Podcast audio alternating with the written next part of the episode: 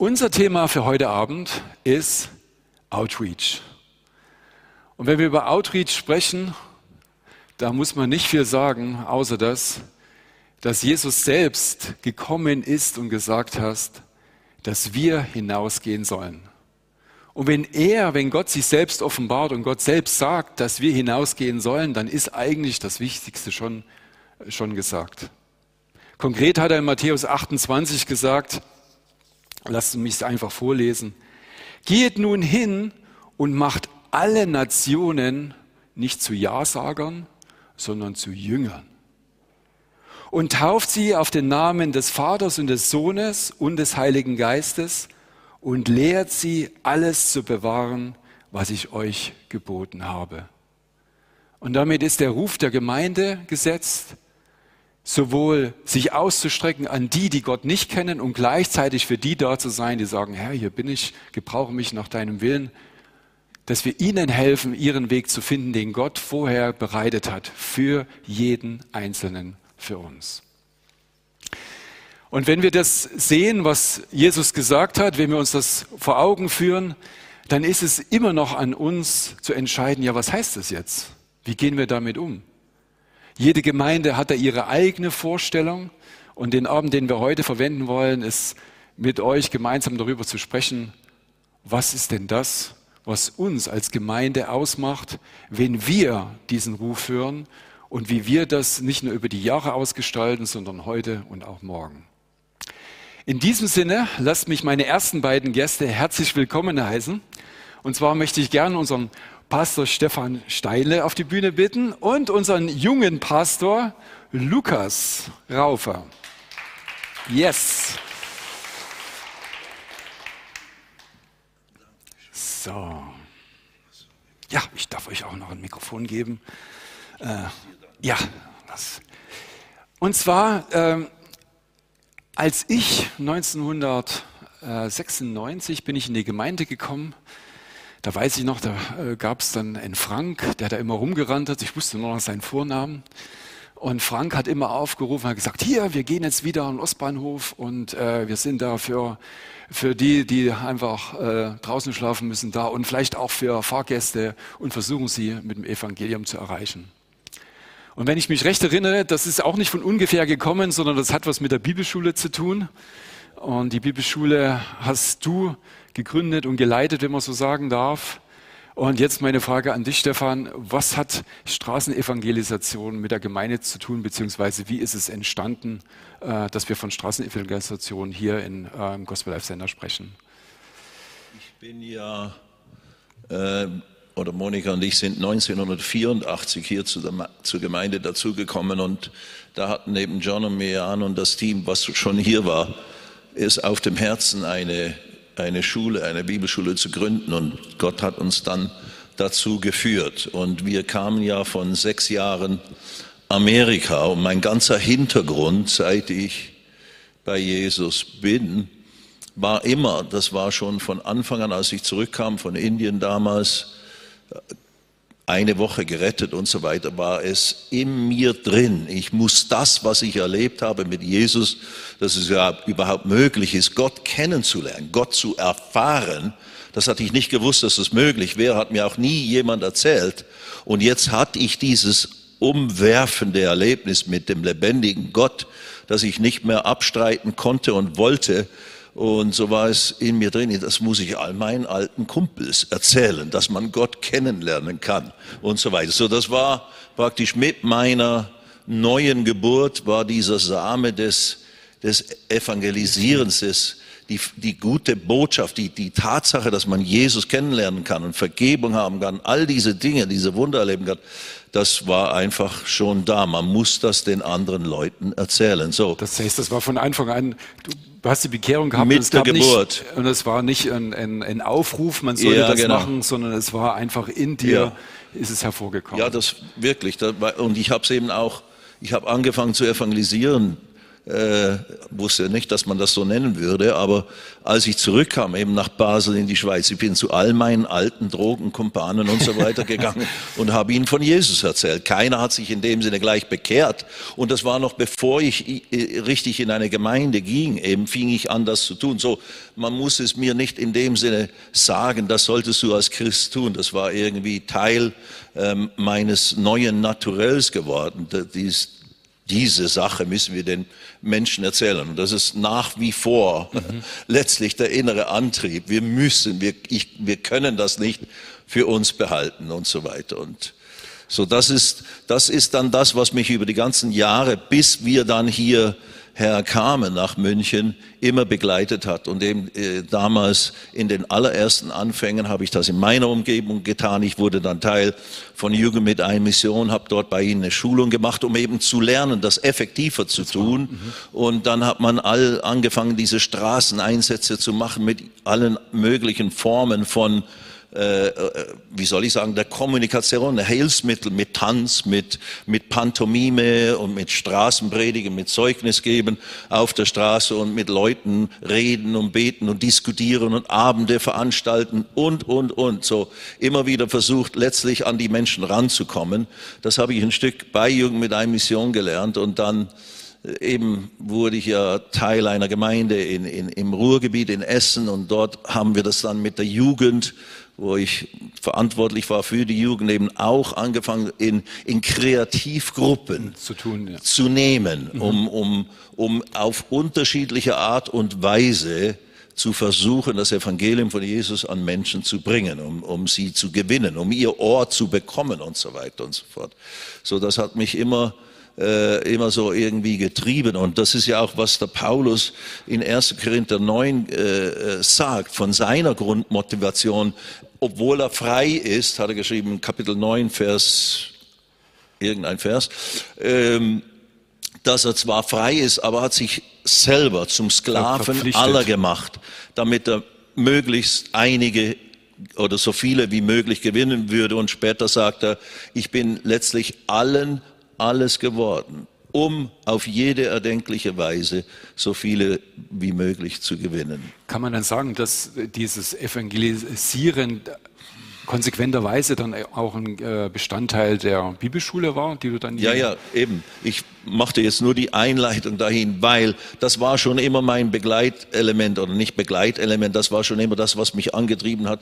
Und eben auch damals in Amerika haben wir verschiedene solche Dinge getan. Und als ich dann schon jetzt mit diesem ganzen Paket auch an Erfahrung in, in, in diesem Bereich oder im Evangelisieren in Amerika haben wir einen, einen super Gefängnisdienst auch aufgebaut und, und ja, einzigartige Dinge dort auch erlebt und so weiter.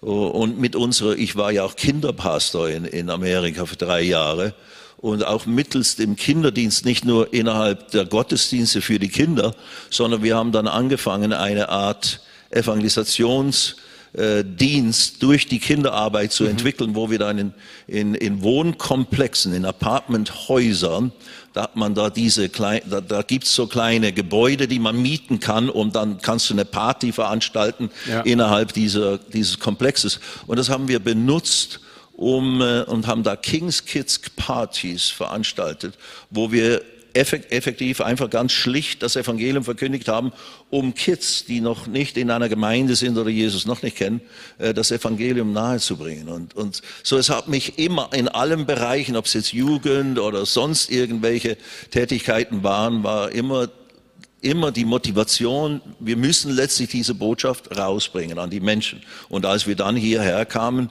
war das natürlich dann auch mit das Paket, das ich ein Stück mitgebracht habe äh, in der Schule und, und äh, äh, nebst der Lehre, die wir da natürlich ganz grundlegend äh, verkündigt und gelehrt haben, den Schülern, haben wir versucht, so, so praktisch wie möglich das Ganze umzusetzen, dass es eben nicht nur Theorie bleibt, sondern dass wir tatsächlich alle, weil Jesus mhm. hat gesagt, kommt, folgt mir nach, ich will euch zu Menschenfischern machen. Das geht uns ja alle an. Das ist also nicht nur eine besondere Berufung oder eine besondere Begabung, da gibt es natürlich Berufungen, aber letztlich sind wir alle dazu berufen, den Menschen, auf die wir Einfluss haben, mit denen wir in Kontakt kommen, das Evangelium von Jesus oder Jesus vorzustellen, wie er ist, wie wunderbar. Und jetzt, jetzt bist du ja in einer, innerhalb der Bibelschule mit äh, nicht Jugendlichen, sondern es waren ja dann Erwachsene, die Ja. dann raufgekommen sind. Gab es da bestimmte Eigenschaften, die man mitbringen musste, um zu sagen, also Strafen, Straßenevangelisation, das ist meins? Waren da alle Feuer und Flamme oder wie war das dann? Ja, nein, das gibt's natürlich, da gibt's natürlich die unterschiedlichen Typen. Da gab's solche, die schon selber aktiv waren und sich da auch ein Stück weiterbilden wollten oder die man dann natürlich auch ein Stück benutzt hat oder, oder äh, die dann verantwortlich wurden. Also wir haben richtige Teams gebildet. Wir haben mit der Schule auch äh, äh, Einsätze in anderen Städten und in der Schweiz, in Österreich und natürlich eben in Deutschland an verschiedenen Orten mit in Zusammenarbeit mit Ortsgemeinden äh, haben wir Straßeneinsätze gemacht oder äh, verschiedene Formen wiederum.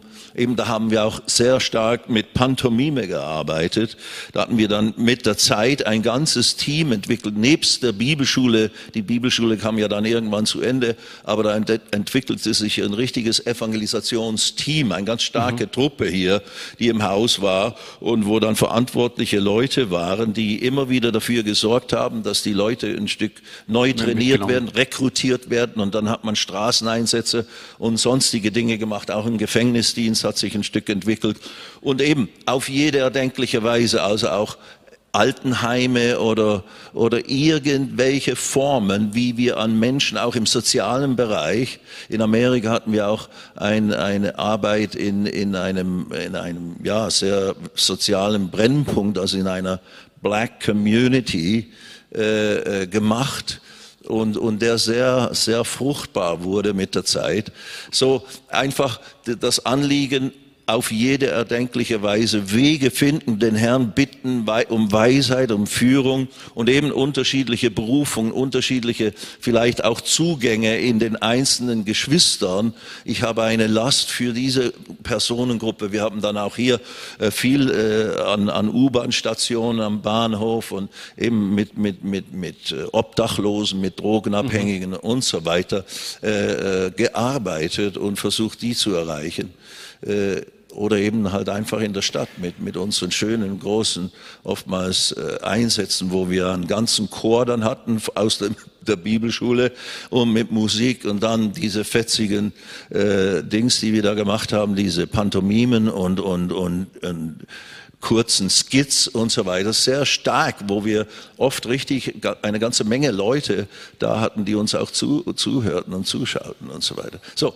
also einfach auf je, jede erdenkliche Weise und, und ähm, man kann eben lernen, so wie ich auch gelernt habe. Ich musste ja auch, auch, auch alles erlern- erlernen, obwohl ich einen Antrieb innerlich hatte, das war einfach da.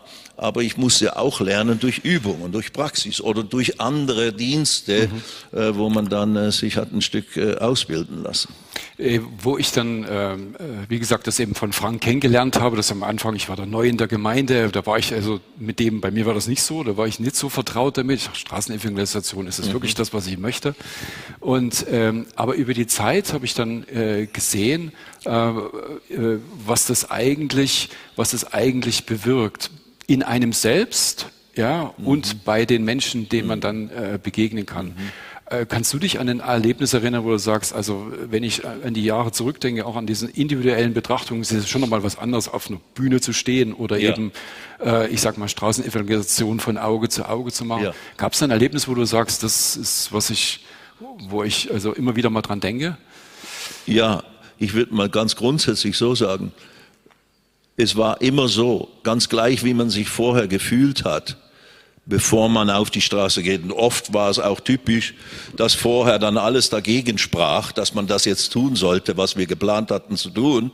Aber wenn du dich festlegst und dann das Team sich trifft und dann betet man und machen und tun, dann geht man, obwohl man diesen geistlichen Gegenwind Wind spürt und, und auch Ängstlichkeit oder Zögerlichkeit oder sowas. Aber wenn du dann da bist und du tust es und, und dann kommt dann so eine Gegenwart Gottes über dich, buchstäblich, nicht immer in der gleichen Weise, aber du konntest dich darauf verlassen, du bist nachher immer der Gesegnete Amen. gewesen. Du hast Ja. so eine Freude dabei erlebt und bekommen und in den Gesprächen mit den einzelnen Leuten, da waren natürlich nicht alle immer toll oder sowas, aber trotzdem, du hast da so viel Positives erleben dürfen mit diesen Menschen.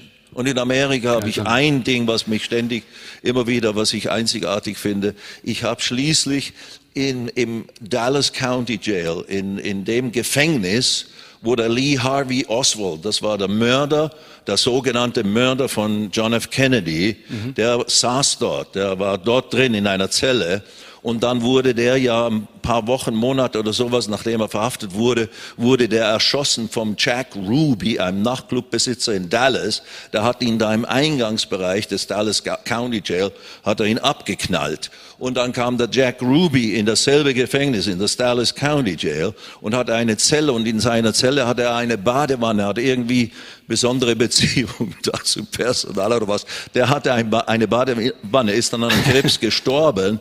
Aber diese Badewanne wurde dann später und in der Zeit, wo wir dort Einsätze machten, wurde die benutzt, um Häftlinge, die zum Glauben gekommen waren, zu taufen in dieser Badewanne von Jack Ruby. Und da habe ich dann einen alten Insassen, der praktisch sein ganzes Leben im Knast zugebracht, der hat sich bekehrt und den, da hatte ich dann das Vorrecht, diesen alten Opa ja, in dieser Badeformel von Jack Ruby zu taufen. Also, das, was ist, ist alles Leben, das ist schon besondersten Erlebnisse, Absolut. Das ist so erleben verrückt. So, aber irgendwann hat dann äh, Lukas äh, das Zepter äh, äh übernommen, was jetzt sozusagen Gemeinde und Straßenevangelisation ange, anbelangt. Wie kam es eigentlich bei dir dazu? Lass mich noch einen Übergang machen, ja, weil es hat dann auch eine Phase gegeben durch Umstände und Situationen und durch meine Entwicklung, dass ich eben da dann anfing nach Asien zu gehen, Indien und Pakistan genau. und diese ganze Arbeit sich so total entwickelte und ich mich dann hier nicht mehr so konzentrieren konnte. Ich war ja hier Missionsabteilungsleiter äh, und all diese Dinge und und habe das immer alles betreut und und aber dann dann hat das nachgelassen. Da gab es so eine Phase wo es sehr dünn wurde, eigentlich mehrere Jahre. Und dann, das war dann wirklich mein Gebet, oh Herr, irgendwo genau. fühlte ich mich verantwortlich, eigentlich sollte ich hier noch was tun oder dafür sorgen, aber irgendwo ist es nicht gelungen. Und siehe da, plötzlich genau. kam der Lukas. Genau. Und, und jetzt zu der Lücke, die da entstanden ist, kommen wir an einer anderen Stelle, weil es sind nämlich ganz andere wunderbare Sachen entstanden in dieser Zwischenzeit, die sich bezogen auf Straßenevangelisation so als Lücke erweisen äh, könnten. Ja, da kommen andere Themen noch, aber wir haben ja noch ein bisschen Platz und noch ein paar andere, andere Gäste geplant für heute. Äh, Lukas, jetzt ähm, ich weiß, irgendwann habe ich dich äh, erlebt, ja, und ich muss wieder dahin und ich habe die, die äh, Erlaubnis, wieder in München äh, da dorthin zu gehen, Starros oder Marienplatz oder was auch immer. Aber dann gab es ja doch irgendwann mal ein erstes Mal, äh, sich dafür zu entscheiden, sowas zu organisieren und da reinzugehen. Was war der, was war das, das allererste Mal hier und äh, was hat dich da getrieben? Ich würde sagen, es gibt ein paar Parallelen auch zu dem, was du schon gesagt hast, Stefan. Das Herz, dass alle Menschen errettet werden müssen, dass sie alle von, von Jesus Bescheid bekommen. Und ich würde mal sagen, wir haben klein angefangen. Ich war mit, viele kennen ihn, den Sam Matai, ein sehr wilder Christ, sage ich mal. ähm, der hat mich mit rausgenommen, unter anderem ganz an den Anfängen. Mit dem bin ich durch die Straßen gegangen und wenn du mit ihm unterwegs bist, nach circa einer halben Stunde hast du überhaupt keine Menschenfurcht, weil Angst vor Menschen gibt's nicht. Ähm, da da habe ich gemerkt, okay, ist es möglich. Habe dann weitergemacht, äh, Leute gefunden wie Maxi, andere Freunde, die, die mitgekommen sind und wir sind einfach durch die Stadt gegangen, auch schon auf Weihnachtsmärkte, um, um da von Jesus zu erzählen. Und dann kam ein Punkt, ich bin mir nicht mehr ganz sicher, aber ich meine, der war während der Bibelschulzeit. Da wurde dann auch mal einen Straßeneinsatz gemacht mit Mikrofon, also mit Musik, mit Lobpreis, mit Predigern, auch mit einem Mikro. Und dann habe ich gesagt, oh, das sieht schon sehr gut aus. Gut, was dir da für eine Aufmerksamkeit auf euch zieht, indem ihr da von Jesus erzählt. Und als ich dann von der Bibelschule zurückgekommen bin, dachte ich mir, das wäre gut und sinnvoll auch anzufangen. Und so habe ich dann ähm, mich Stück für Stück vorgearbeitet. Die Stadt hat mich erst abgelehnt. Das, die haben gesagt, nee, äh, Christen wollen wir nicht in der Form. Dann habe ich angefangen zu lernen, wie man reden muss, um, um auch zu merken, wir sind nicht die mit der Bratpfanne und, und die Himmel- und Hölle-Prediger. Also so habe ich eh nie geredet, aber da ist so eine gewisse Vorhaltung, ja, genau, ja, genau. von so manchen Beamten, die sagen, nee, das wollen wir gar nicht. Und dann, ja, habe ich tatsächlich, ich habe das Gesetzbuch aufgeschlagen, habe dann Gesetze gesucht die mir irgendwo das Recht gegeben haben, meine Meinung zu teilen, habe dann da sowas auch reingeschrieben und noch einen netten Text und meinte, hey, du, mir, mir ist das echt wichtig zu den Beamten. Und dann kam Tag eins. Sie haben es genehmigt und von da an hat es nicht mehr aufgehört. Ich weiß noch, wo du das erzählt hast, dass das Unglaubliche wahr geworden ist, dass du endlich die erste Erlaubnis hattest. Und so ging es tatsächlich weiter und du hast aber eben nicht nur aus der Gemeinde Menschen mitgenommen, sondern du hattest eben auch schon Kontakt zu anderen Gemeinden, sodass es einfach da auch schon in auch in eine ganz andere Richtung gewachsen ist. Ja, das übergemeindliche Herz ist schon immer ganz stark, dass wir eben nicht nur von innerhalb dieser vier Wänden hier uns bewegen, sondern auch andere mit dazu nehmen, um auch Einheit zu bauen, auch über Outreach, über Evangelisation. Und ähm, auch über Freunde, die auch ein Herz haben, für Jesus rauszugehen, aufzustehen, haben wir dann gesagt, wir tun uns zusammen. Da, da gibt es jemand, der ist zum Beispiel, der heißt MJ, das ist jemand, der sehr gut tanzen kann und auch rap-technisch sogar fit ist. Der mhm. ist dann ins Team gekommen. Dann über Worship, über Lobpreis verschiedene Leute, Prediger auch eben, die, die gut Zeugnis geben können. Und äh, ja, bis jetzt zu Tänzern, wo, wo jetzt hier eine Anna ist und eine andere, die, die schon gerade momentan wieder Tänze einstudieren für ja. die zukünftigen ähm, Outreach-Einsätze. Und da auch Thema Tanz, Predigen, es sind immer aus verschiedenen Gemeinden alles zusammen, um, um das auch zu repräsentieren, dieses Herz, weil es geht uns ja darum, dass die Leute auf der Straße merken, wir sind nicht einfach die Tollsten vom Gospel Life Center, sondern wir sind einfach Christen, die durch Jesus toll sind. Und, und wir haben es auch ganz oft Leute, die dann sagen, was ist das hier? Da, da müssen wir erstmal, die sagen, woher kommst denn du? Dann sage ich, ja, ich komme von der Kirche und er kommt von der Kirche. Und so wird plötzlich das Bild viel größer. Und die mhm. Leute merken, es sind einfach Christen.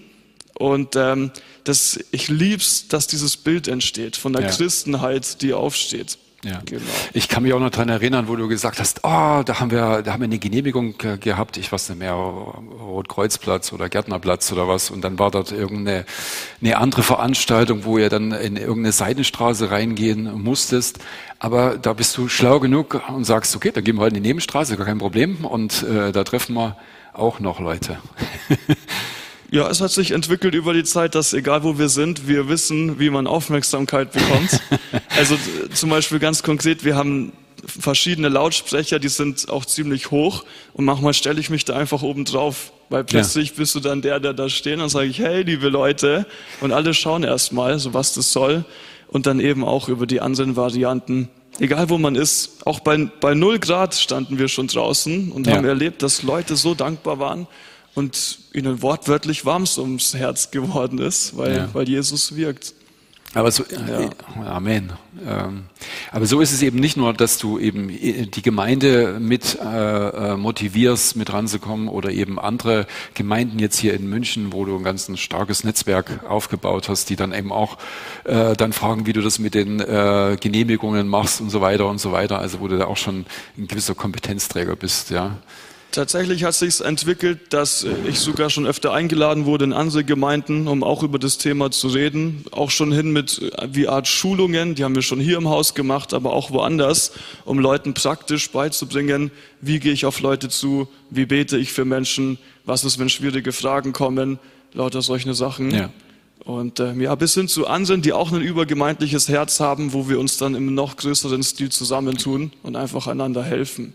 Ja, ich, daran denke ich jetzt gerade, du hast auch jemand anderes getroffen, äh, Chris Schuler mit Chris Schuler. Ich weiß nicht, ob er heute da ist. Äh, äh, ja, hey, guten Tag. Hallo. Sehr schön. Äh, mit Encounter, äh, da habt ihr euch gefunden und dann habt ihr noch ein Team drum gebaut und dann habt ihr so eine Städtetour gemacht. Genau, das ist dann, ich sag mal, Chris, der auf YouTube schon recht weit ist und dann eine Reichweite aufgebaut hat, ist das Ganze nochmal auf, auf ein anderes Level gekommen von Aufmerksamkeit, weil mhm ähm, Chris hat angefangen, Videos zu machen und dann zu sagen, hey, wir gehen auf eine Tour, wir machen Outreach in verschiedenen Städten. Und ähm, ja, das, das haben gerade durch Social Media sehr viele Leute mitbekommen. Und so ist das ein Bereich mehr. Das meine ich auch miteinander helfen. Chris hat da was, wir haben da was, wir tun ja. unsere Erfahrungen zusammen. Ja. Ja. Mir fällt noch ein ganz anderes Projekt ein. Wir hatten Elia 21 äh, mal hier. Das war, jetzt muss es muss überlegen, das muss 2017 oder so gewesen sein. Ich habe es jetzt nicht mehr genau parat. Das ist ein Projekt, die Flüchtlingen ähm, äh, aus äh, dem Orient im primär begegnen Und äh, da haben wir dann mit, sind wir in die Flüchtlingsorte äh, äh, mit hingegangen und haben dort äh, eingeladen für ein Event. Und wir hatten dann 2017 ungefähr 250 bis knapp 300 Flüchtlinge hier. Das war nicht nur ein Mega-Event, äh, sondern es war eine sehr bewegte Situation, äh, weil man den Menschen, die da äh, geflüchtet sind, wirklich mal ins Auge geschaut hat und gesehen hat, was sie eigentlich äh, erlebt haben und einiges an Geschichten gehört hat äh, über Dolmetscher, das dann schon sehr, sehr bewegend war. Und äh, wir hatten dann nicht nur einen Abend hier, wo wir den Jesusfilm gezeigt haben, in drei Sprachen meines Wissens noch, wenn ich das recht äh, in Erinnerung habe, äh, und hatten danach noch über ein halbes Jahr noch Nachsorge gemacht. Also mit denen, die dann interessiert waren, die in der Gegend geblieben sind. Weil das war bei den Flüchtlingen immer auch so, dass sie immer dann weitergeschickt worden sind von einer Flüchtlingscompound äh, äh, zu dem nächsten. Und das ist mit irgendeinem Schlüsselerfolg. Das heißt, es war auch egal, in wen man investiert hatte. Es kann sein, dass der eben dann in einer Woche oder 14 Tagen einfach weg war. Und so hat sich das über die Zeit dann eben ausgedünnt. Aber das war auch eine Mega-Aktion. Und äh, ja, ich kann sagen, dass wir äh, Elia 21 dieses Jahr nochmal hier haben werden. Allerdings in einem äh, etwas anderen Format. Sie kümmern sich äh, um die ganze Vorbereitung und Nachbereitung. Da bleibt äh, auf unserer Seite, auf der Gemeindeseite lediglich übrig, dass wir die Gemeinderäume zur Verfügung stellen. Und wir erwarten circa also 100 Flüchtlinge, so in dieser Größenordnung. Und das wird eben hier am 17. Dezember sein und äh, mit Sicherheit eines der äh, großen Events auch mal in, in, diesem Jahr noch einen Abschluss zu machen, um auch den Menschen, die wirklich geschunden sind und äh, ja, eine neue Zukunft suchen, ihnen Jesus äh, nahe zu bringen und damit Hoffnung und Licht in ihr Leben zu bringen. Ja. Aber du bist auch nochmal im Straßeneinsatz, wenn ich mich recht erinnere, jetzt am Morgen. Morgen. Morgen um 17 Uhr gehen wir aufs Tollwut. Das ist, ich nenne es jetzt mal ein alternativer Weihnachtsmarkt. Ähm, wir haben gestern schon vorgefühlt, ich habe die erste Wahrsagerin getroffen und die weiß jetzt auch von Jesus Bescheid. Ähm, ja, das ist halt so jeder Bereich wie das Oktoberfest oder die Innenstadt hat so sein, sein eigenes Publikum. Ja. Aber Jesus hat für alle die Antwort und wir zeigen uns einfach offen ja. den Leuten zu begegnen. Und wenn man da mitkommen will, wo muss man dann sein? Um 17 Uhr am Haupteingang vom Tollwut. Also, Morgen. wer auch immer interessiert ist, ob genau. du zuschaust oder hier seid, wenn du Straßenevangelisation mal live miterleben möchtest, einfach da mal reinsneaken möchtest oder sagst, ich habe das eher am Herzen, äh, dass wir die Gelegenheit Samstag 17 Uhr am Haupteingang im Tollwut. In diesem willkommen. Sinne erstmal vielen Dank jetzt äh, zum Thema Evangelisation. Aber Evangelisieren oder Outreach hat noch mehrere Facetten. Und eine Facette, auf die wir hier in dieser Gemeinde ganz besonders stolz sein können, ist Theater. An dieser Stelle möchte ich ganz herzlich die Mirjana, äh, Angelina und die Serie Haas auf die Bühne bitten. Lasst sie uns mit Beifall begrüßen.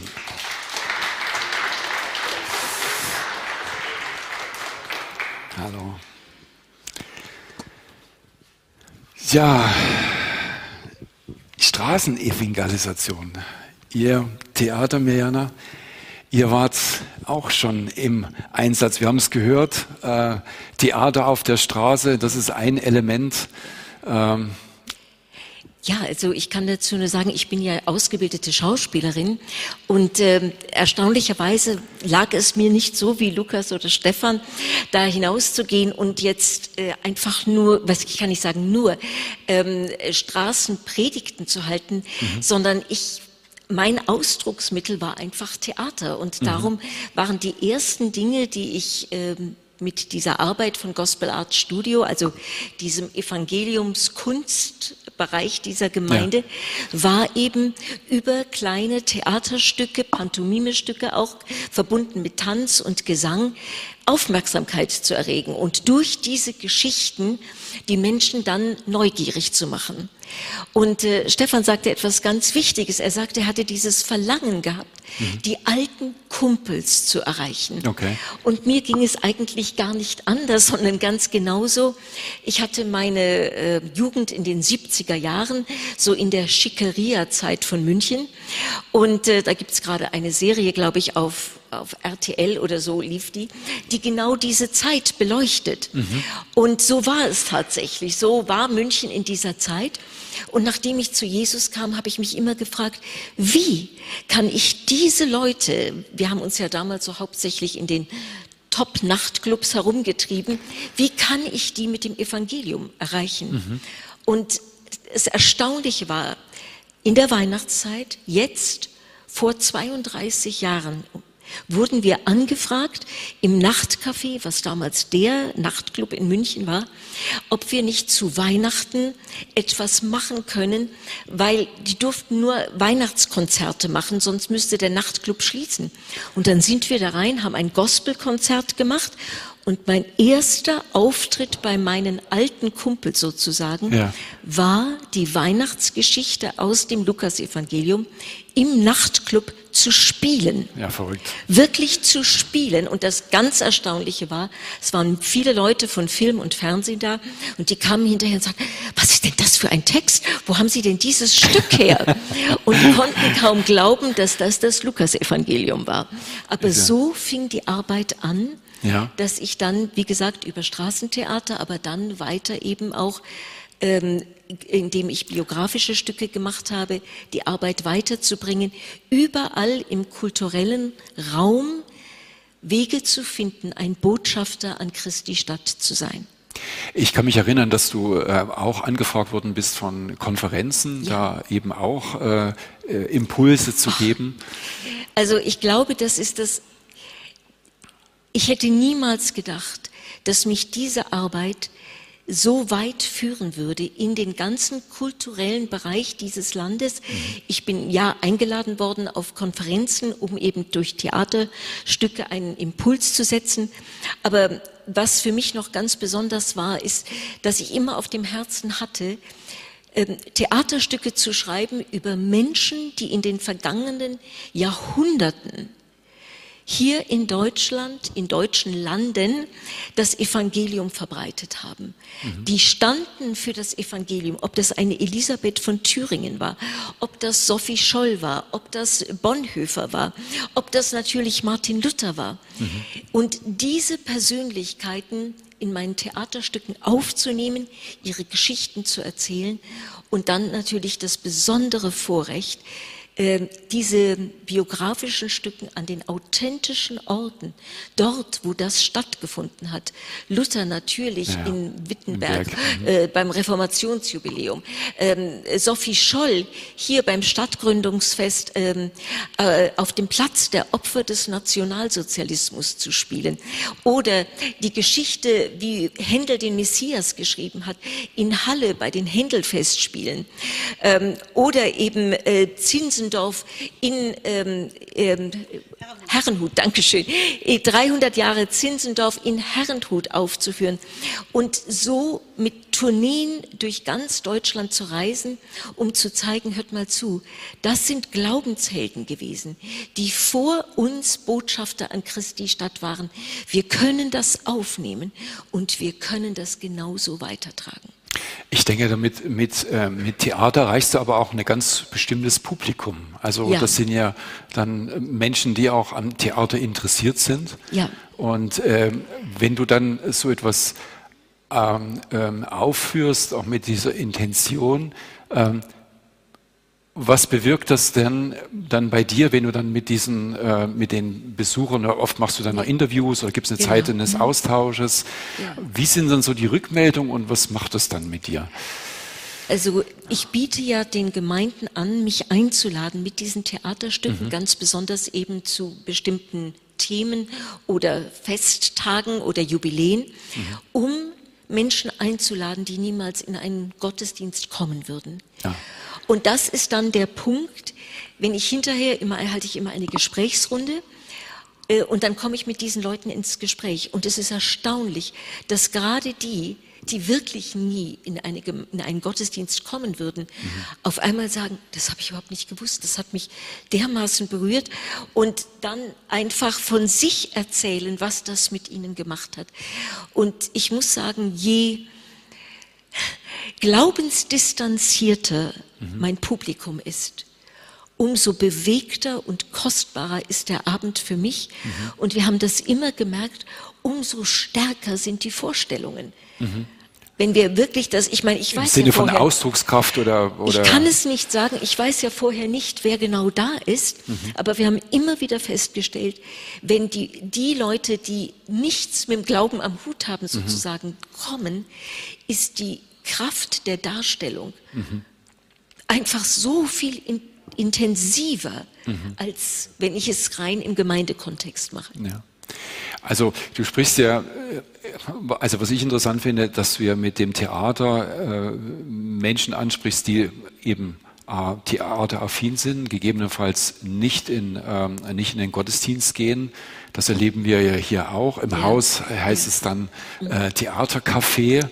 Ja. Ähm, äh, bevor wir zum Theatercafé ja. kommen, äh, würde ich noch eine andere Wirkung sehen. Also ich glaube, dass eben äh, die, das Theater, was du machst, eben auch äh, verbindend ist, also auch äh, über Gemeindegrenzen hinweg verbindend ja. ist. Und ich glaube, eines der ganz großen Ereignisse, was wir erleben durften, war äh, zum 500-jährigen Jubiläum, wo wir in, im Rathaus von äh, Feldkirchen, Feldkirchen ja. Äh, mit äh, der katholischen Kirche und der evangelischen Kirche und noch einer Freikirche gemeinsam im Rathaus ja. Äh, nicht nur einen Gottesdienst gemeinsam gefeiert haben. Das war wirklich ein, ein also wenn man die Geschichte der Gemeinde kennt, ein ein, ein äh, unvergleichlicher ja. äh, Moment.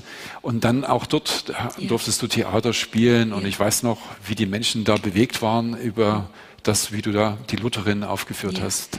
Ja, ich glaube, wenn die Menschen einfach erleben im Theaterstück oder wie ich das darstelle, dass diese Glaubenshelden Menschen aus Fleisch und Blut waren, dass ja. die genauso herausgefordert wurden und wie sie in ihrem Glauben mit Gott über die Mauern gesprungen sind sozusagen ja, und was sie erlebt haben. Ich meine, ich werde nie vergessen, also da äh, Sophie Scholl am Platz der Opfer des Nationalsozialismus zu spielen mhm. und zu wissen, wie diese junge Frau und ihr Bruder und ähm, Christoph Probst, dass sie ihr Leben gelassen haben. Ja.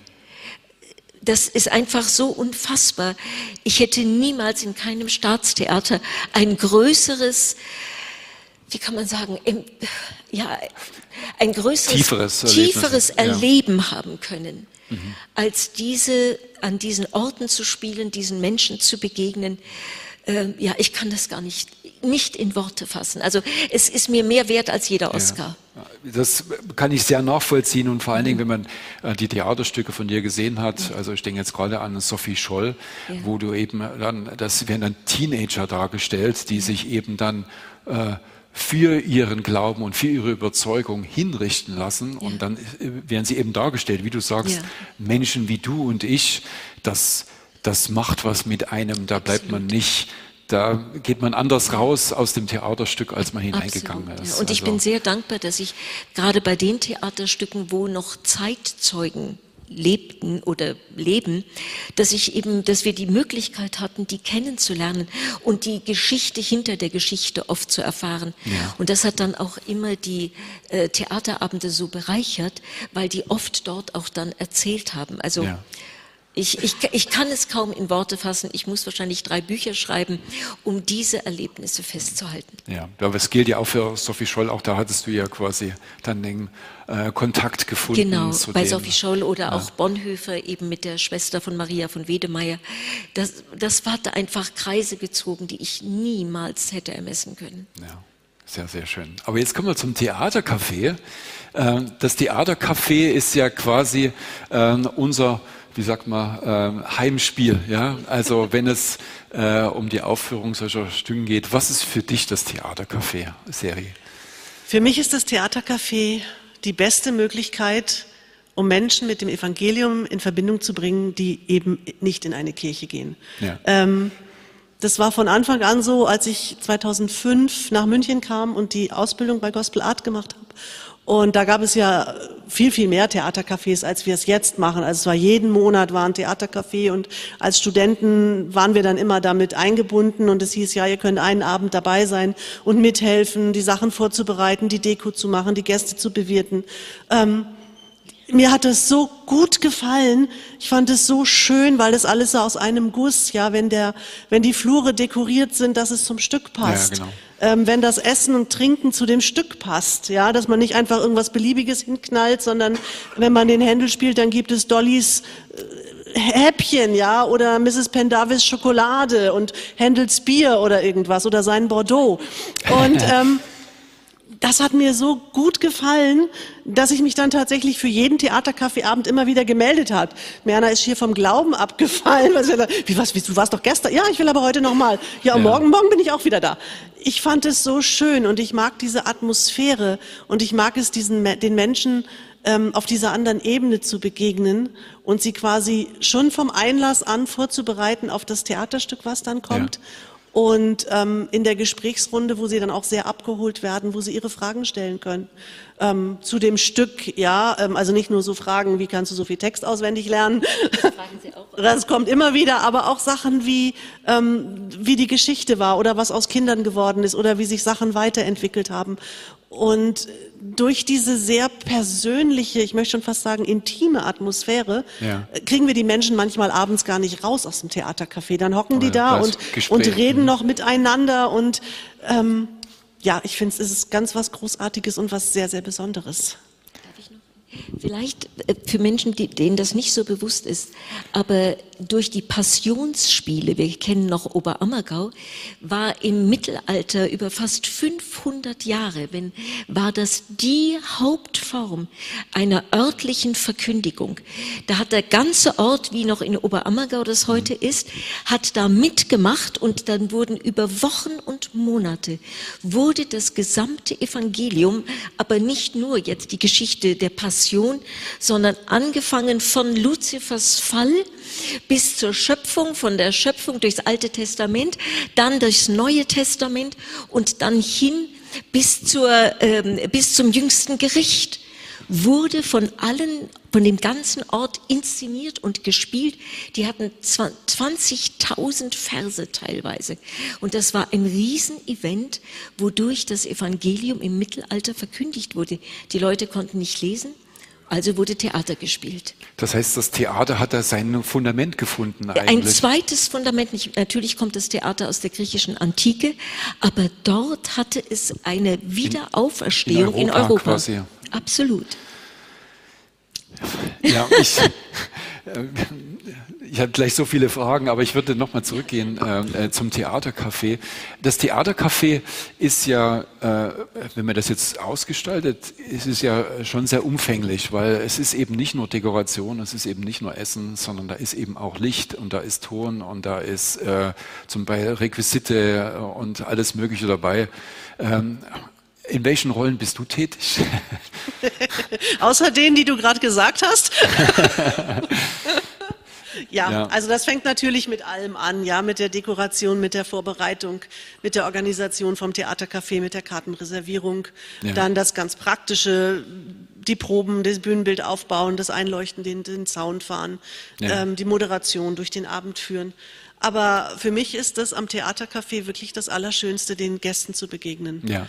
Und ähm, dafür zu sorgen, dass sie wirklich einen tatsächlich gesegneten Abend haben, ja. ohne mega fromm rüberzukommen, ja, sondern einfach durch durch die Freundlichkeit und weil man sie willkommen heißt und weil sie sich willkommen geheißen fühlen und weil, weil die Atmosphäre so ist, ja. Ähm, ja, dass sie sich öffnen können für dieses Stück und eben auch, wie Mariana gesagt hat, erleben, dass eine Käthe Lutherin oder eine Maria von Wedemeyer eben auch ihre Fragen und Zweifel hatte und ihre mhm. Kämpfe hatte, so wie jeder normale Mensch, die da dann auch als Gäste sitzen, ja auch haben. Und ähm, das in den Gesprächsrunden aufzunehmen und davon zu hören, das ist einfach ganz was Wunderbares.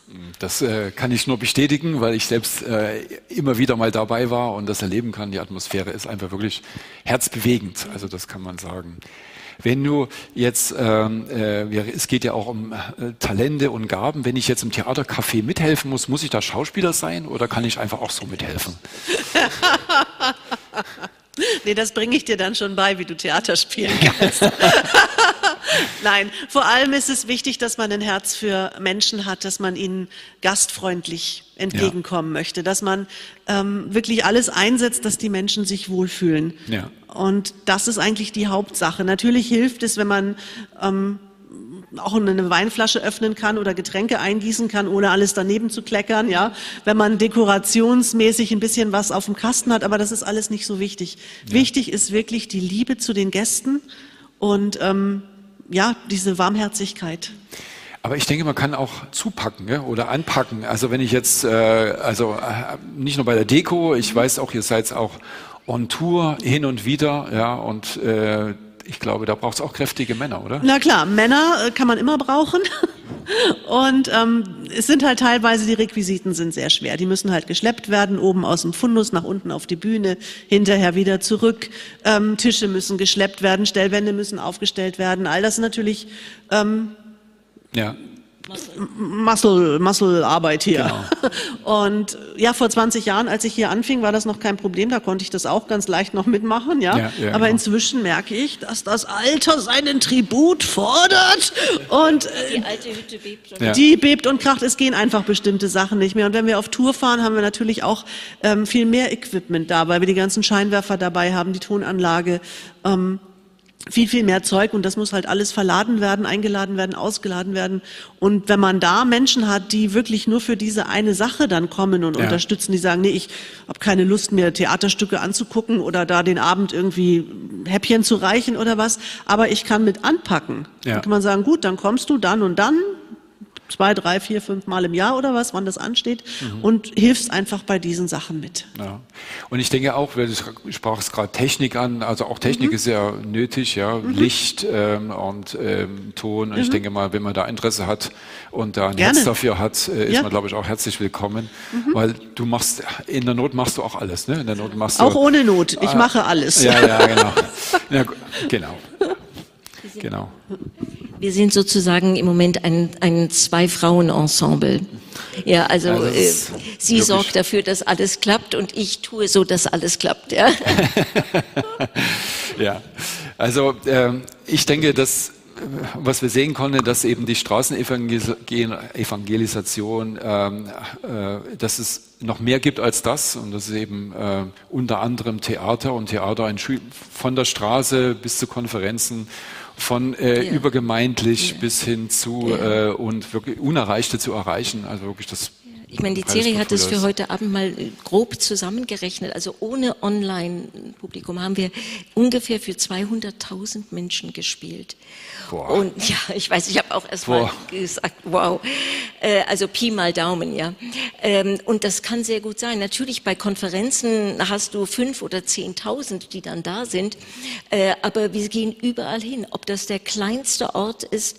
Und äh, es hat damit nichts zu tun. Das Erleben für uns ist Botschafter an Christi Stadt zu sein. Ja. Immer. Und in dieser Form zu sagen, lasset euch versöhnen mit Gott. Ja. Und ja, weil das ist alles, was ich dazu sagen kann. Wirklich. Aber mir fehlt noch eine Frage ein, Bitte. und zwar die nächste, das nächste Theatercafé ja. ist quasi schon um die Ecke. Ist um die Ecke, ist kommende Woche am 2. und am 3. Dezember, also Freitag und Samstag, spiele ich das Stück äh, Die Auferstehung des Georg Friedrich Händel. Eine ganz besondere Geschichte, die von Stefan Zweig ursprünglich geschrieben wurde, nämlich wie Georg Friedrich Händel, was er erlebt hat, als er den Messias gespielt hat, weil der Messias, für die, die es nicht wissen, ist ja buchstäblich aus der Bibel, vom Alten Testament bis hin zur Intronisierung sozusagen äh, und zu, zu sagen, ich weiß, dass mein Erlöser lebt, die mhm. Geschichte des Messias und wird in den Arien und Chorälen gesungen. Und als Händel das schrieb, hatte er ein ganz persönliches Gotteserlebnis, was sich dann später dahin ausweitete, dass Händel die gesamten Einnahmen, die er bekam, wenn diese Aufführung stattfand, an die Waisenkinder des Foundling Hospitals überwiesen hat. Und das sind die Kinder der Prostituierten in London, die ausgesetzt wurden auf die Kirchenstufen, weil niemand sie haben wollte.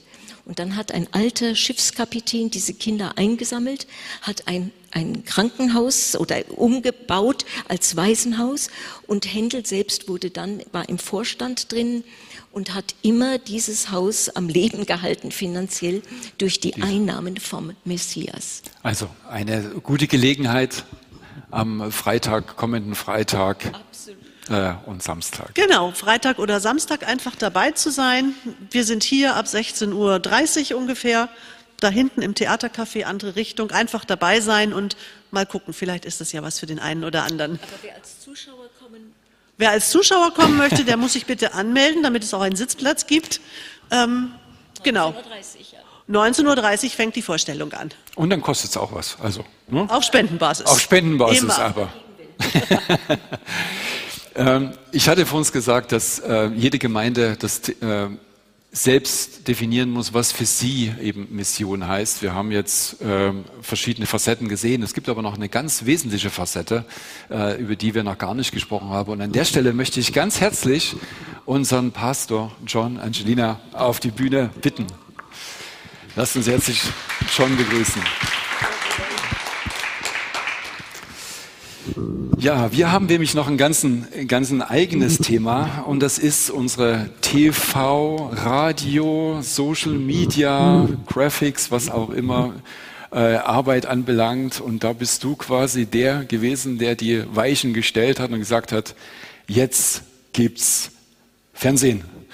Kannst du mal sagen, wie es dazu kam? Weil ich kenne die Geschichte, aber ich weiß nicht, ob sie, die ist so interessant, ja, das ist unglaublich. Es war nicht meine Entscheidung, es war bis so mein Frust, das ist schon in 2005 war das. Damals konnte man nicht ähm, Fernsehzeit kaufen sogar. Ähm, inzwischen es gibt christliche Sender, es gibt christliche ähm, ähm äh, Sender in in nicht-christliche Sender, wo sie Zeit kaufen können. Aber damals war das alles nicht möglich. Und ich habe zufällig etwas gesehen an einem Samstag an TV München, wo eine Frau saß dort und hat Tarot-Cards aufgelegt. Und ich dachte, das ist ein Blödsinn. Und wir können nicht Menschen das Evangelium bringen. Und plötzlich Gott redet zu meinem Herz und sagte, sei bereit, in kurzem wirst du auf dieser Sender das Evangelium verkündigen. Und ich wusste, dass Gott hat uns ein Wort gegeben, so wir haben vier Sendungen vorbereitet, weil wir hatten keine Ahnung vom Fernsehen, muss ich ehrlich sagen. Ich musste innerlich alles neu überdenken. Wie rede ich? Zu den Menschen, weil das ist eine Sache, weil Fernsehen ist genau das falsche Medium, für was wir an einem Sonntag tun. Fernsehen ist sehr intim, es ist fast eins zu eins. Aber wenn man mit Hunderten von Menschen in einem Gottesdienst äh, spricht, man spricht anders. So ich musste innerlich das völlig neu formen in mir. Die Art und Weise, wie ich spreche, die mhm. Themen, die ich aussuche, Dinge, die Menschen, die nicht eingeweiht sind in Gemeindeleben, in christlicher, in Kirche, Sprache sozusagen, dass sie auch etwas mitbekommen können. Und äh, ich habe die Zeit benutzt. Und es war nur vielleicht sechs oder acht Monate später kam tatsächlich zwei junge Damen auf mich zu, die hatten schon eine Bewerbung ähm, ähm, ausgeschrieben für eine halbe Stunde Zeit an TV München. Und die haben es bekommen. Aber das Problem war, war keine Gemeinde bereit, ihr Gottesdienste in diesen Sendungen äh, publik zu machen. Und ich habe gesagt, wir sind mehr als bereit. Wir haben schon vier Sendungen vorbereitet. Und das war schon inzwischen für 17 Jahre. Ja. Kommenden Februar wird das der 18. Jahr. Und was erstaunlich ist, man kann schon viel Geld ausgeben mit Fernsehen, aber wir haben nie ein Pfennig bezahlt für Sendezeit. Wir mussten einiges lernen, wir mussten Kameras kaufen, wir mussten äh, ähm, lernen, wie man ein, einen Sender schneidet. Aber für die tatsächliche Sendezeit, was ist immer der größte Posten bei einer solchen Arbeit, Wir haben nie etwas bezahlt. Gott hat uns das geschenkt bis heute. Und ähm, ich weiß nicht ganz genau, wie viele Menschen haben es gesehen. Die sagen auf ihrer Website, das letzte Mal, dass ich das angeschaut habe vor ein paar Jahren, war um die 150 bis 180.000 Menschen schauen ständig TV München an. Und wir sind äh, drei bis viermal in der Woche zu sehen und das über 17 Jahren. Ich weiß nicht, wie viele Menschen haben das gesehen. Und das ist ein bisschen, und, und wenn ich das sagen darf, das gehört zu äh, dem Geist hier in dieser Gemeinde. Wir wollen, wo wir Gelegenheit haben, Samen ausstreuen. Wir wollen Menschen das Evangelium bringen. Ähm, und Fernsehen ist etwas, was so ähm, ähm, anonym ist. Die Leute sitzen eher zu, zu Hause, die können es ausschalten, die können es anlassen. Und was wir tun können, ist Samen ausstreuen. Und wie oft haben wir erlebt, wie Menschen tatsächlich dann in der Gemeinde kommen, weil sie ursprünglich das erste Mal es gesehen haben im Fernsehen. Aber sei es Straßeneinsätze, sei es Mission, sei es Theater, wenn Meran in Serie mhm. reist oder hier mit Theatercafé. Ich glaube, es ist wichtig zu sagen, es gehört zu den Kultur dieser Gemeinde. Und bei das meine ich das, was unser Wertesystem ausmacht, was für uns wichtig ist. Mhm. Und es ist nicht nur eine schöne Gemeinde zu haben und das wollen wir. Es ist auch, dass wir, was wir hier erleben, mit anderen teilen in jeder erdenklicher Art und Weise. Und wenn ich das sagen darf, Mike, du hast das hervorragend in den letzten Wochen. Ich habe selber, als ich in Rhode Island und in Kalifornien, in LA saß und jetzt hier live, ich habe das bewundert, wie, ähm, wie die Gemeinde so eine Vielfalt hat die unterschiedlichen Persönlichkeiten, die unterschiedlichen Menschen, wie Gott uns zusammengebracht hat. Ein Mensch könnte so etwas nie tun, aber Gott hat das getan.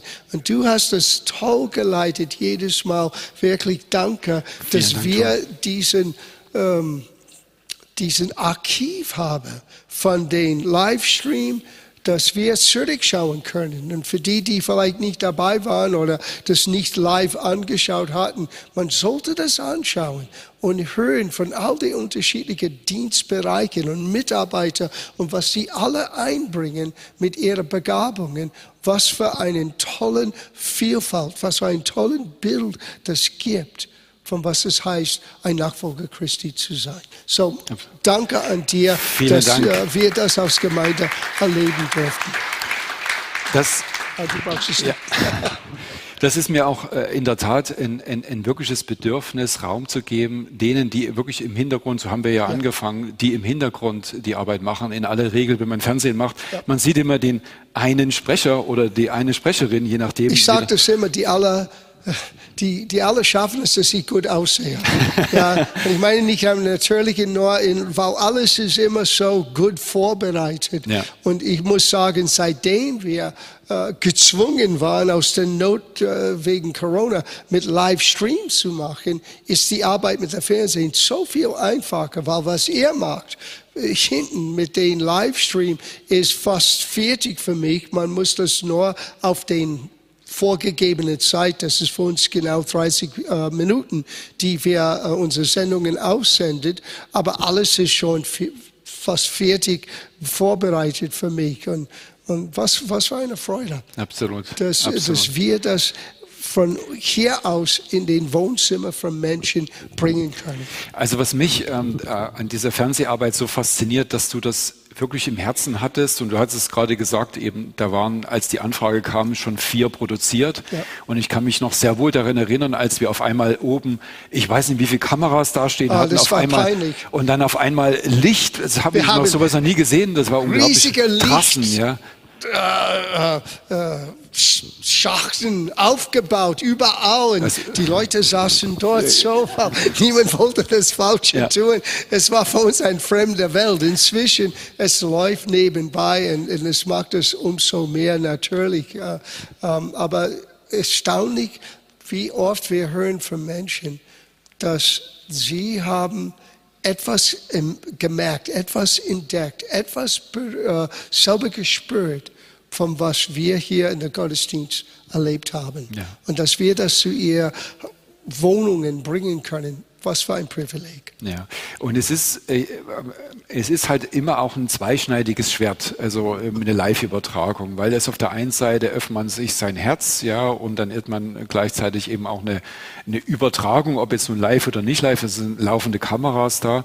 Das war immer auch ein Thema für uns, wie gehen wir damit um und haben aber, würde ich meinen, einen Weg gefunden, ja. dass wir dass wir das beides machen können. Ja, ja also. das, das, das, denke ich, haben wir das sehr gut gemacht. Wir, ähm, eines, was für mich eine Hilfe ist, damit die Zuschauer merken, dass ich nicht zu einem Kamera rede, sondern zu Menschen, ist, dass wir meistens beginnen mit einem Wide Angle, wo es dann nur den Rücken von den Menschen sehen kann, aber man hat als Zuschauer zu Hause das Gefühl, du bist in einem Raum mit anderen Menschen. Das ist schon für mich ein riesiger Helfer, weil sonst würden sie sagen, warum redet er so laut? Ich bin hier.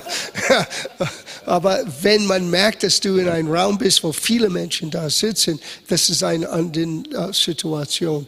Und so nur bei solchen Dingen, wo wir die Privatsphäre von allen uh, gut beschützen, aber gleichzeitig das Image, das Bild geben, ich rede nicht nur zu den Kameras, wir reden tatsächlich zu einem Live-Publikum, ja. sowohl aus das, was Leute zu Hause erleben.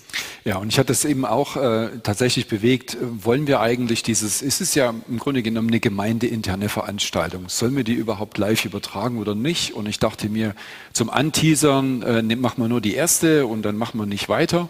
Und äh, nachdem ich aber gesehen habe, was mit der ersten, äh, mit der ersten, äh, äh, mit dem ersten Abend wir erreichen konnten, dachte ich mir, da hatte ich so viel Vertrauen, dass es eigentlich auch ein Format ist, was vielleicht Menschen erreicht, die eben, und wir haben einfach ein Einzugsgebiet, das von Augsburg bis Rosenheim geht, ja auch anderen Menschen ermöglicht, es eben anzuschauen. Und tatsächlich, ähm, und ich konnte es, äh, konnte es eben sehen, wird es äh, sehr zahlreich angeschaut und wir kriegen auch nicht nur Likes, sondern äh, Leute buchen eben auch unsere, unseren Kanal aufgrund äh, dieser Sendung. Und ja. das ist ähm, insofern, äh, glaube ich, die richtige Entscheidung, Transparenz zu schaffen für uns als Gemeinde und äh, die Vielfalt der Gemeinde darzustellen. Und das denke ich. Ich denke, es ist auch, auch wichtig zu sagen, weil ähm, ein Dienst, was wir nicht in diesen Tagen auf der Bühne hatten, weil es ist, die sind ständig auf der Bühne, ist das Musikteam. Ja. Aber was sie auch als Beitrag leisten, ähm, dass man so gut singen und spielen könnte, dass man das tatsächlich live senden können, ist nicht eine Selbstverständlichkeit. Und das, die Musik dient den Menschen und das ist auch ein Lob an, ein Dank an den Technikteam, dass wir so gut zusammenarbeiten können, dass wir das schaffen, ist, äh, ist wirklich super, weil ich, ich habe schon mehrere Gemeinden angeschaut und mehrere YouTube-Channels angeschaut und oftmals, wenn es kommt zu den Live-Music und den Low-Price, es ist nicht so schön zu hören. Und äh, was, was wird hier geschehen, bringt wirklich ein Stück der Atmosphäre, die wir live erleben, auch für jede zu Hause. Und das macht mich sehr froh. Jetzt sprechen wir nicht nur von Fernsehen, wir sprechen auch von Radio. Äh, Christliche Medien München yes. äh, ist etwas, was, wenn ich das recht in Erinnerung habe, was du mitgegründet hast, zumindest zeitlang Ich war dabei, Vorstand. Äh, ich war nicht ein Mitgründer, aber ziemlich äh, kurz danach, als es äh, gegründet wurde. Wir haben hier von der Gemeinde unsere Helfer gegeben, war ich im Verein, äh, ich war über zehn Jahre oder 15 Jahre, ich weiß nicht mehr, in der Vorstand zuständig für die Fernsehenarbeit. Zeit und wir haben das dann an eine jüngere Generation abgegeben. Und, ähm, aber auch mit dem Radio. Jetzt Lukas hat viele Einladungen, Radio zu machen. Wir haben über die Jahre immer drei, vier, fünf Mal im Jahr eine ganze Stunde Gottesdienst geschnitten für den Radiosender, die sie an Sonntags benutzt hatten. Uh, Meana ist öftermals mit Siri dorthin gegangen, um ein Interview über ein Theaterstück zum Beispiel zu geben. Oder ich habe unterschiedliche Interviews gegeben. Das letzte, glaube ich, war bei unserer letzten Veröffentlichung von unserer um, Lobpreis-CD. Ja. Und da haben wir einiges äh, gesprochen. Und es ist erstaunlich, wie viele Menschen hören Radio im Auto, wenn sie mhm. fahren. Und die haben einen Hörpublikum von Tausenden von Menschen. Was war das? Acht bis 9.000? 35.000. 35.000 Menschen. So, äh, manchmal man sitzt hier wie an einem Freitagabend und man sieht hier, wer nicht da ist und äh, man schätzt, für, dass das jeder gekommen ist, aber man hat wirklich nicht den, den, den Bild, wie Gott es sieht, mhm. was alles im Gange ist. Das ist Abs absolut. Erstaunlich. Genau, und Lukas, du bist jetzt äh, beim Radio. Äh, da machst du dann was? Immer wieder, immer wieder tatsächlich. Ähm, eins, zwei, drei, jetzt. Wir Sendungen produzieren, das heißt, manchmal werde ich interviewt. Ich habe auch die Freiheit, selber Leute einzuladen, wo ich weiß, die sind auch mit Jesus unterwegs. Und äh, was heißt, man kann das jederzeit wiederholen, Interview machen und ähm, ja, letztens habe ich einen Freund interviewt, der war lang in der Esoterik-Szene. Jesus hat ihn da rausgeholt. Dann jetzt vor ein paar Tagen Perlentor, einen Dienst, der sich um Prostituierte kümmert, wird jetzt am Montag die Sendung rauskommen. Und ähm, ja, es ist ein Weg mehr, Samen zu säen. Ja, ich habe mich sehr gefreut, dass du da auch in die Moderation reingehst und im Radio drin bist. Wo kann man das jetzt hören und empfangen? Auf CRM. Ähm, das ist jetzt peinlich. Ich muss es 92 so sagen. irgendwas, oder? 92 irgendwas, nee. 93,4, vielleicht auch 92,4. Und ja, dann du solltest noch, deinen Sender kennen. Genau. da gibt es noch ein digitalen Radio und noch zusätzlich im, auf Spotify gibt es jetzt immer einen Podcast mit dazu. Also man ist nicht abhängig von Sendezeiten. Das heißt, du hast mittlerweile auch deinen eigenen Podcast jetzt schon an der an So halb. Wie viele Sendungen hast du jetzt schon gemacht? Wie lange bist du jetzt Drei, dabei? erst drei. Sehr frisch, seit ein paar Wochen erst. Ja, sehr, sehr, äh, sehr, sehr gut. Ähm, ja, Fernsehen, Radio, äh, Podcasts. Wir tun unsere Predigten eben auch als Podcasts äh, veröffentlichen. Ich habe heute mal nachgeschaut, jetzt mal nur. Wir äh, stellen ja unsere Predigten auch in ähm, äh, iTunes, eine Podcasts, aber eben auch äh, Soundcloud zur Verfügung. Allein in Soundcloud haben wir 71.000 Plays.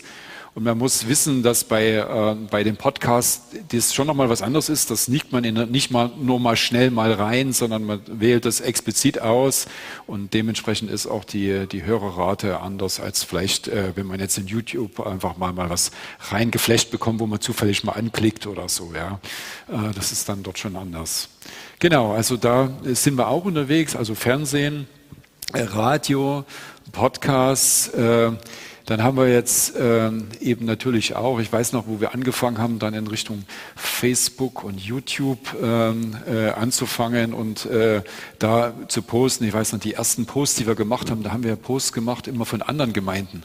Da haben wir immer, immer nur einen Retweet gemacht weil wir einfach selber keinen Plan hatten, was wir schreiben sollten. Und die Grafiken waren halt da und so weiter, bis ich dann irgendwann mal gesagt habe, also das mag ich jetzt nicht mehr. Ich möchte jetzt einfach, wir sollten einfach ein Format haben, wo wir selber äh, Content äh, platzieren. Und so ist dann äh, die Grafikarbeit entstanden, äh, die ich dann sozusagen dann angefangen habe, sodass wir da in dem Bereich entsprechend, ähm, entsprechend unterwegs waren. Genau. Aber dann kam YouTube noch und du hattest es vorhin schon gesagt, Corona war ein Auslöser. Es war immer auch ein Thema, sollen wir den Gottesdienst live machen? Weißt, es ist schon nochmal was anderes, jetzt 30 Minuten rauszuschneiden oder eben einen ganzen Gottesdienst zu machen. Und ich habe nochmal nachgeschaut, äh, das war im März 2020, äh, Mitte März wo wir das allererste Mal, weil es nicht funktioniert hat, um die Burg nicht, mit meinem Laptop, man kann es immer noch sehen, die allererste Sendung, ähm, äh, ungesehen. Wir, wir, wussten nicht, dass es wieder einen Lockdown geben, ja. aber wir hatten die Entscheidung getroffen, einige Wochen ja, zuvor, genau. und dann haben wir alles bestellt und in der Woche, wo es gab den Lockdown, ist alles angekommen aber wir wussten nicht, wie man das bedienen, bedienen könnte. So der einzige Sache, die wir machen könnten, ist Mikes Laptop hier vorne und ich werde nie vergessen, Rita, Deborah und ich saßen dort ohne Mikrofon, ohne Technik, nur der kleine Mikrofon in sein Laptop und der kleine Kamera in sein Laptop. That was it. Und das hat über dreieinhalbtausend Menschen angeschaut. ja, das, das war erstaunlich. Und ja. das war der Beginn. Aber innerhalb von zwei Wochen, wir hatten dann doch gelernt, den Livestream im Gange zu bringen, manchmal mit einem Panne hier oder da, viel schwitzen, aber ja, ihr habt es immer Wahnsinn. gemeistert. Die meisten wissen genau. nicht, wie viel Schwitzen dahinter geht. es läuft nicht. Ah, ja, wir, ja. wir müssen jetzt an Sendung gehen in zwei Sekunden und dann boom. Ich werde nie vergessen, vor zwei Jahren Weihnachten, als wirklich eine Viertelstunde am 24., bevor es losging, der Rechner rebootet hat. Der hat noch nie rebootet. Der hat einfach, ist neu gestartet. Der ist runtergefahren, hat gesagt, ich fahre jetzt runter und du kannst mich nicht aufhalten und das ist mir auch jetzt egal. Und dann ist er dann zehn Minuten später, also war er dann, also nicht mehr rechtzeitig, aber er war dann oben und man hat es, man kann es bei den Aufnahmen dadurch sehen, dass im Hintergrund gab es dann so ähm, äh, Ornamente. Die ja. waren in den ersten Momenten waren die nicht da und irgend, ab irgendeinem Zeitpunkt gab es die Ornamente wieder, weil dann hatten wir auch alles wieder da.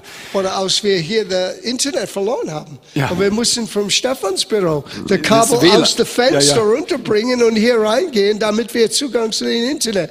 All diese Dinge, also. die, die, meisten wissen nicht. Aber es hat immer geklappt. Genau. Und wir, Absolut. Und dann und wir haben, ich habe jetzt heute mal nachgeschaut. Also wir haben äh, seitdem auf YouTube, also nur YouTube, jetzt nicht Facebook oder andere Kanäle, äh, 190.000 Views mit in Summe 45.000 Stunden, die also nicht nur mal Klick, sondern 45.000 Stunden äh, View. 45.000 Stunden uns anzuhören und ja, anzuschauen. Ja, also ich möchte dazu wirklich sagen, äh, in der Zeit vom, vom Lockdown und für mich auch wegen meiner, der speziellen Situation, dass ich meine schwerkranke Mutter pflege und dadurch nicht zu allen Sachen kommen kann, wie dankbar ich bin ja. für die Online-Arbeit. Das war für mich eine Lebensader, eine wirkliche Lebensader, an den Gebetsabenden so teilnehmen zu können, die Predigten zu hören. Es wird niemals ersetzen, hier live in die Gemeinde zu kommen und mit den Menschen real zu tun zu haben. Aber dennoch ist es äh, eine Lebensader gewesen, die ich da auffangen konnte in dieser Zeit. Ja. Auf alle Fälle an der Stelle möchte ich mal ganz, ich weiß nicht, ob äh, Rudi und Kesaya zuschauen. Also Kesaya, dir danke ich erstmal für das, was du hier an Möbular äh, geschaffen hast, damit wir hier so nett da sitzen können. Du hast es ausgewählt und äh, es ist einfach fantastisch. Ad eins und ad zwei ist ohne Rudi, der uns durch diese, äh, durch diese äh, äh, Technologieroute von 0 auf 100 eben zu streamen. Rudi, dir gebührt die Ehre. Vielen Dank für dein Engagement und deinen Einsatz. Äh, ohne dich würden wir alles das nicht so haben. Wir wären, glaube ich, nie da rausgekommen. Also vielen Dank an euch, wenn ihr jetzt zuschaut. Wir grüßen euch aufs Herzlichste natürlich.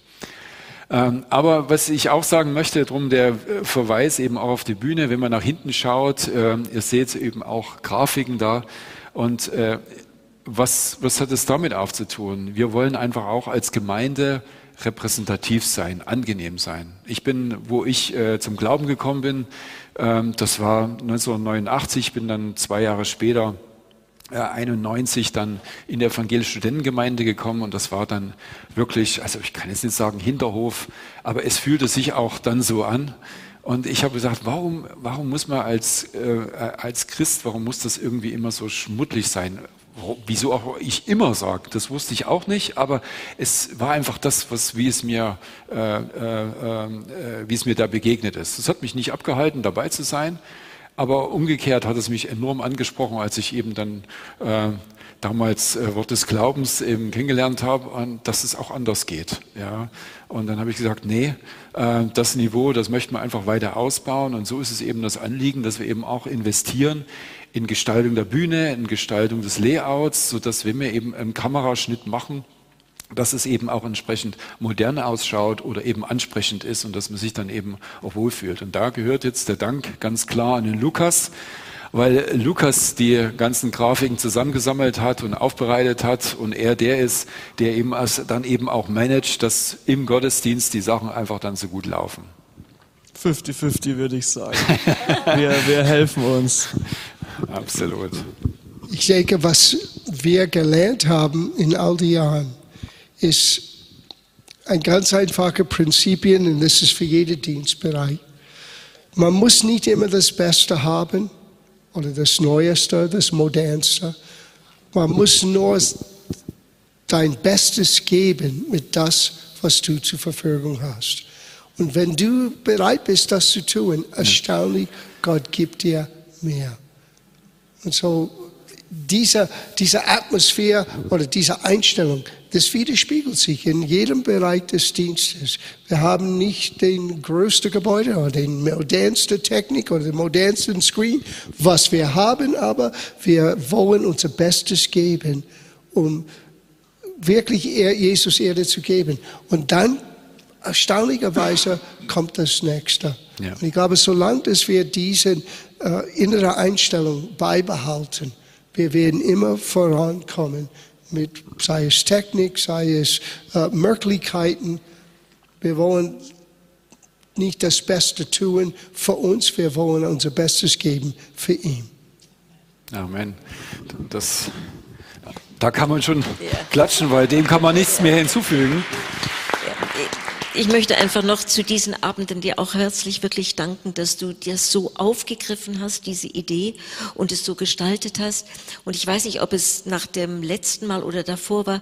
Wir hatten nach dem, ich saß nur da unten und dachte mir, was für ein Vorrecht. Was für ein Vorrecht, dass wir eine solche Gemeinde leiten dürfen was für wunderbare Menschen Gott uns geschickt hat, wie kostbar ihre Gaben und Talente sind, dass wir damit helfen können, sie zu verwalten, sie zu fördern und ihnen zu helfen, lebendige Bausteine in der Behausung Gottes zu sein.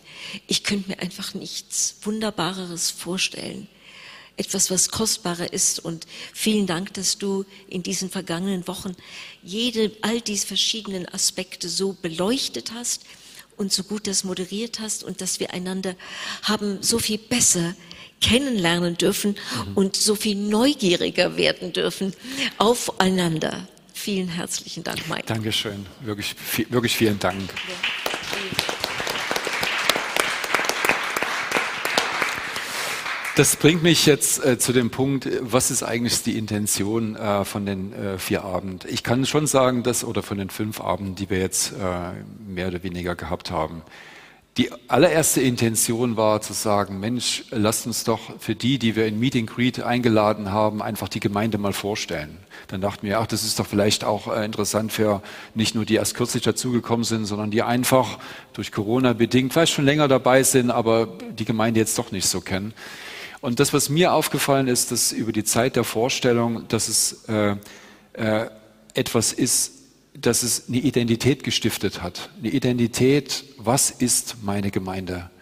Und äh, wenn du eben einfach jetzt eben das siehst, in, hier dabei warst und sagst, ja, Gospel Life Sende ist meine Gemeinde, ähm, vielleicht geht es dir dann so wie mir, ich bin wie du auch gerade gesagt hast, ich bin sehr stolz, ähm, ein Teil so einer modernen und breit aufgestellten Gemeinde zu sein, wo so viele Menschen einfach unterstützen, unterstützt haben über die Jahre, jetzt unterstützen und ich bin gespannt über die, die auch noch eben kommen und mit unterstützen werden. Ja, und bei dem Bereich, ich weiß nicht, an was du gedacht hast, Outreach, was hat das mit dir zu tun? Ich, wenn man sieht, welche Möglichkeiten man hat, mit, ob mit zu unterstützen, ja, also von der Kamera bis zum Schnitt, bis zur Grafik, bis hin zu ähm, Gerüste tragen oder Licht einstellen, Ton mischen, äh, äh, was zu organisieren, für dass man ähm, äh, eben in der Stadt die, äh, die Erlaubnis bekommt, eben mit reinzugehen, etc. pp. Also die Möglichkeiten sind so vielfältig und ich kann mir nicht vorstellen, dass wir, wenn du sagst, oh, was könnte ich tun, dass wir da nicht eine Antwort finden, die auch dir Spaß macht. Und ich kann mich noch erinnern, damit wollte ich eigentlich beginnen, mein Weg in die Tontechnik, der begann damit, dass John, dass John äh, für ein äh, äh München TV für ein Playback geprobt hat mit Amen. Ich weiß nicht, ob du dich noch daran erinnern konntest. Ja, wir, also, wir hatten damals einen Live-Auftritt. Ja. Äh, die hatten einen kleinen äh, Sender damals. Wo war das? das äh, ähm, eine kleine Live-Show. Ja. Und wir haben geprobt für diesen genau. Live-Show. Und ich stand da oben und ich hatte keine Ahnung von Tontechnik, also wirklich überhaupt nicht. Ich wusste gerade, dass man, also wie man CD-Player äh, bedient und das war's auch. Ich musste, ich musste nur auf diese Play-Taste drücken. Und ich werde nie vergessen, ich habe geschwitzt ohne Ende, weil ich wollte mich halt nicht so blöd anstellen. Ich wollte halt draufdrücken, wenn das jetzt, mm, ne? Und nicht, ja, jetzt drück halt mal drauf und dann, wo ist es das? Und ich war wirklich, war fix und fertig. Ja, am Ende ähm, der Geschichte habe ich dann über 15 Jahre die Tontechnik geleitet und äh, ich glaube, ich habe es ganz gut hinbekommen. Mit einem Kiss, ein ja, Wahnsinn. Ich will damit sagen, es gibt Hoffnung, Hoffnung für jeden. Ne? Also wenn du Lust und Interesse hast, wirklich, ja. wirklich, ich hätte nie gedacht, dass ich, äh, äh, dass ich in den Bereich rein kann. Und glaub mir, das Letzte, was ich gedacht habe, was ich tun werde, ist, mich hinter eine Kamera zu stellen. Auch das geht. Ähm, ich habe so vieles gelernt, das war einfach nötig, weil wir einfach von 0 auf 100 irgendwo hin mussten. Ja. Auch ich musste durch die Kameras durch und es, es geht. Und es, nicht nur, dass es geht, sondern wie wir gesagt haben, es bringt so viel Frucht hervor und es macht einen so viel breiter in dem eigenen Verständnis. Ich kann nur sagen, lasst uns da gemeinsam einfach anpacken und gemeinsam Gemeinde sein. Amen. Amen.